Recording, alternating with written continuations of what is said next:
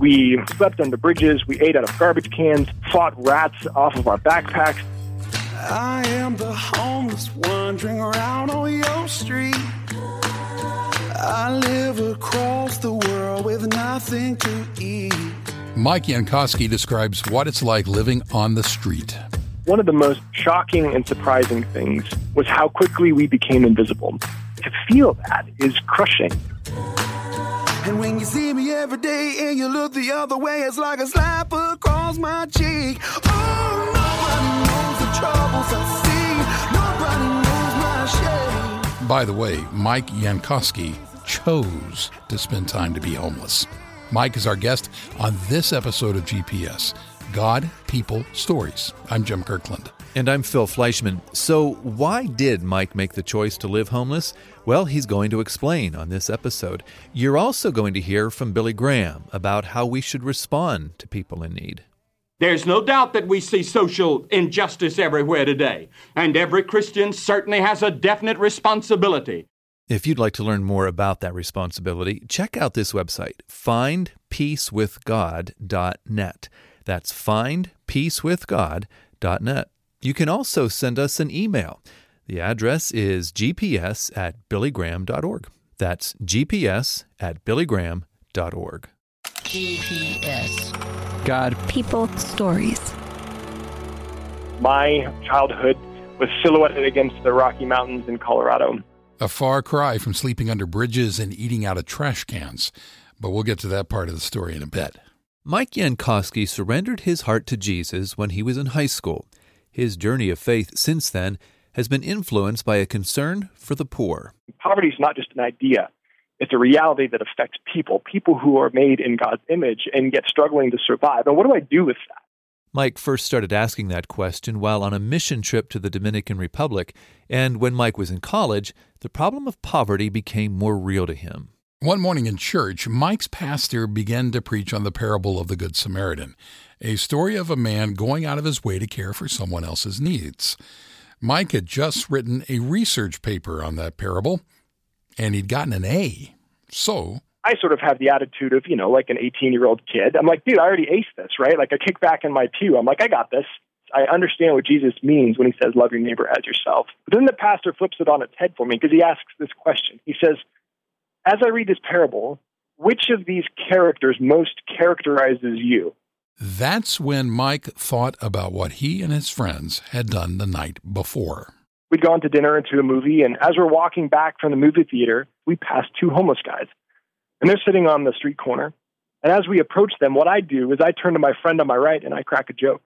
Not about the two homeless men, just a joke. I mean, a joke just to distract us, to show these two homeless men that we are engaged with one another and therefore can't see them. I was being willfully ignorant of their existence. I was intentionally ignoring their existence.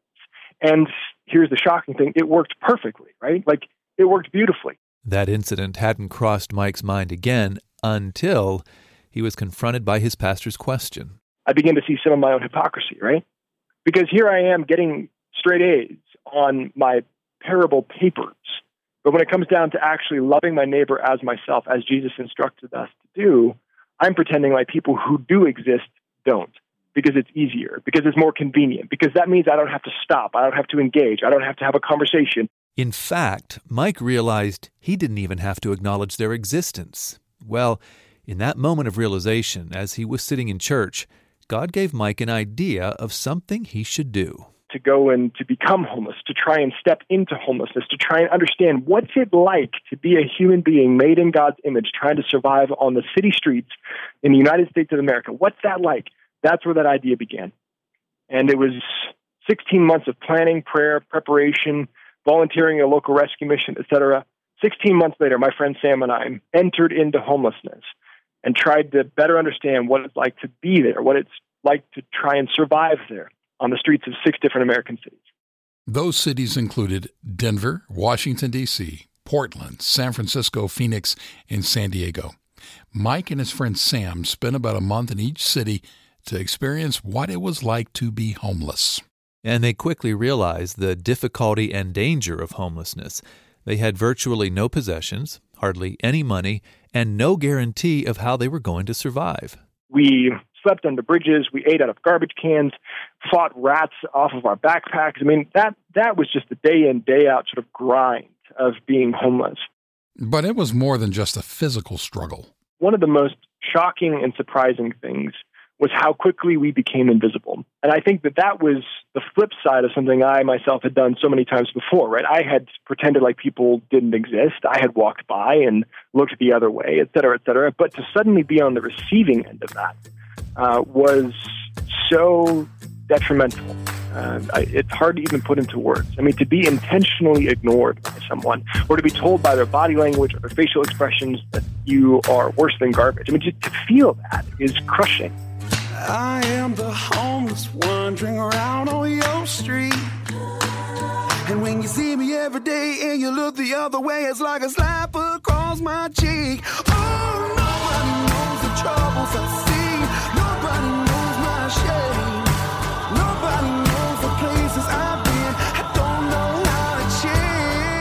One night in Washington, D.C., Mike and Sam played guitar in an attempt to earn some money for food.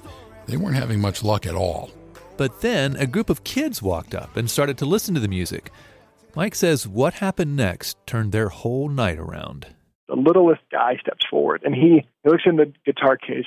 Then he looks back at me and he says, Hey, you don't have any money at all, do you? You don't have anything. And I said, Well, man, you know, not, not right now. No. I mean, with dollar and 18 cents. Other than that, no. He thought about it for a minute, put his hand into his pocket, pulled out a dollar and 25 cents, put it into the guitar case, looked back at me and said, Don't worry about it, bro. I got you covered. and Sam and I are, my mouths fall open at this, right? Because here in this one moment, this little kid is just more generous than the thousands of adults who have walked by over the previous four hours, right? Mike and Sam found that not only children, but other homeless people were often more generous than adults, including church going Christians. For example, one night in Phoenix, the guys decided to sleep in front of a church. The next morning, Mike and Sam were excited to see and smell that the church was having a pancake breakfast. Maybe we'll be invited in. Maybe we'll be able to eat that day. I mean, maybe this will be you know a chance to, to get some food. We are uh, you know sort of waking up and rolling up our sleeping bags, and two gentlemen come walking across. And as they get closer to us, we can tell by their body language that they're really not very happy with us. And one of the guys calls out and says, "Hey guys, you're not supposed to be here right now. I need you to get out of here." And I said, "Well, why do we have to go? I don't understand." And the guy said, Well, you know what? We could stand here and debate that all day long. Bottom line, church grounds are not for this. You need to leave. And Mike and Sam left. But they also decided to attend worship at that church the next day. After the service was over, a man ran across the sanctuary and embraced them. Sam and I are thinking, you know, what what is this? What is what's going on here? It's the guy who had kicked us off the property the day before during the church breakfast, and he is weeping. He's saying, Guys, I am so sorry. I cannot believe I did that. I cannot believe I kicked you off the church's property during a church breakfast. I'm so sorry. Would you forgive me, please? And here's where it got really interesting because he put his hands in his pockets at that point and he said, Hey, I have to confess something to you guys. And we said, Confess? I mean, you don't need to confess. You just apologize. It's all good. Don't worry about it. He said, No, no, no. I need to confess something. And he said, I'm the director of homeless outreach for our church. Yep, you heard that right. The man who had kicked Mike and Sam off the property was the director of the church's homeless outreach. Sam says it's a classic case of compartmentalizing Christ. And I think we can look throughout the entire biblical narrative and see a profound concern on God's part for the least, for those who are despised, for those who are outcast, for those who are downtrodden. That is the heartbeat of the good news of the kingdom of God. And yet, I think we often miss that. And I think that that is one of the things that this whole experience anchored profoundly within me uh, is a profound desire to see Christianity be not just a nice idea or a set of rules or uh, an intellectual attitude that people assent to or ascribe to, but rather a way of life, a way of living and moving and having our being in the world, being in the King of Kings. And what does it mean to look at Jesus' life and Jesus' teachings and Jesus' ministry and Jesus' mighty deeds? What does it mean to look at those and to say, okay, how do we then become like them? Those are the kinds of questions that I think I came away from this experience on the streets with. Those are the kinds of questions that continue to shape my whole life. Out of the gutter, out of the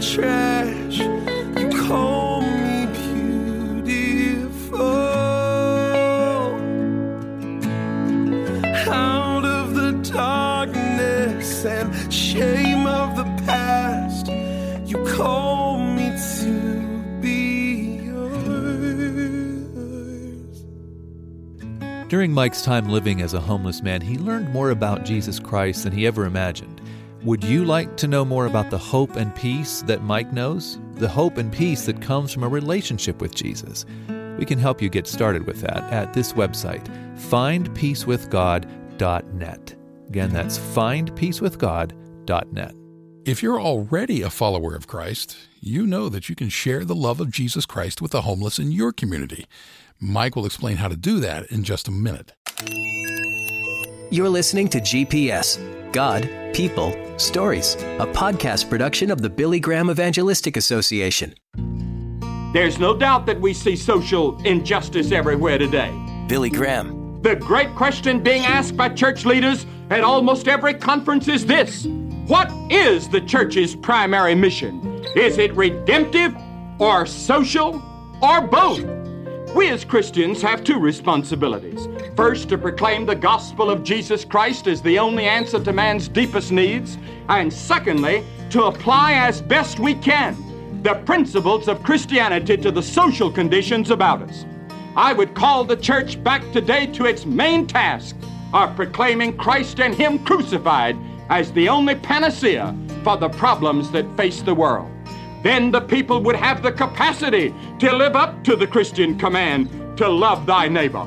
That is what the simple gospel of Jesus Christ does when it is proclaimed in the power and the authority of the Holy Spirit. You can learn more about loving your neighbor as yourself by going to this website. It's findpeacewithgod.net. That's findpeacewithgod.net.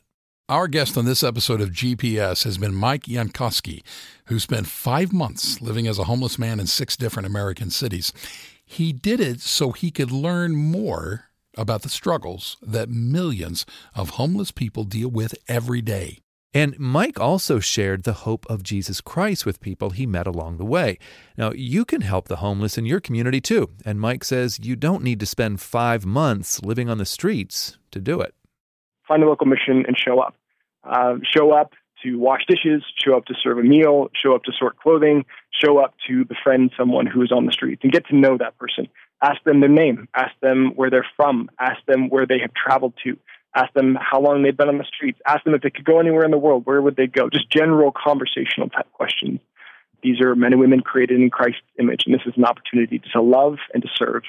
And I think showing up perhaps uh, one of the most profound ways to respond to this invitation. We are so grateful that Mike Yankoski joined us to share his experiences. If you like what you heard and you want to read more about Mike's journey, he has written a book about it. It is called Under the Overpass. I'm Jim Kirkland. Thank you very much for listening. And I'm Phil Fleischman. We also want to thank our friend Micah Tyler for letting us use some of his music on this episode. And a reminder you can get in touch with us through email. The address is gps at billygraham.org. That's gps at billygraham.org. GPS God, People, Stories. It's an outreach of the Billy Graham Evangelistic Association. Always good news.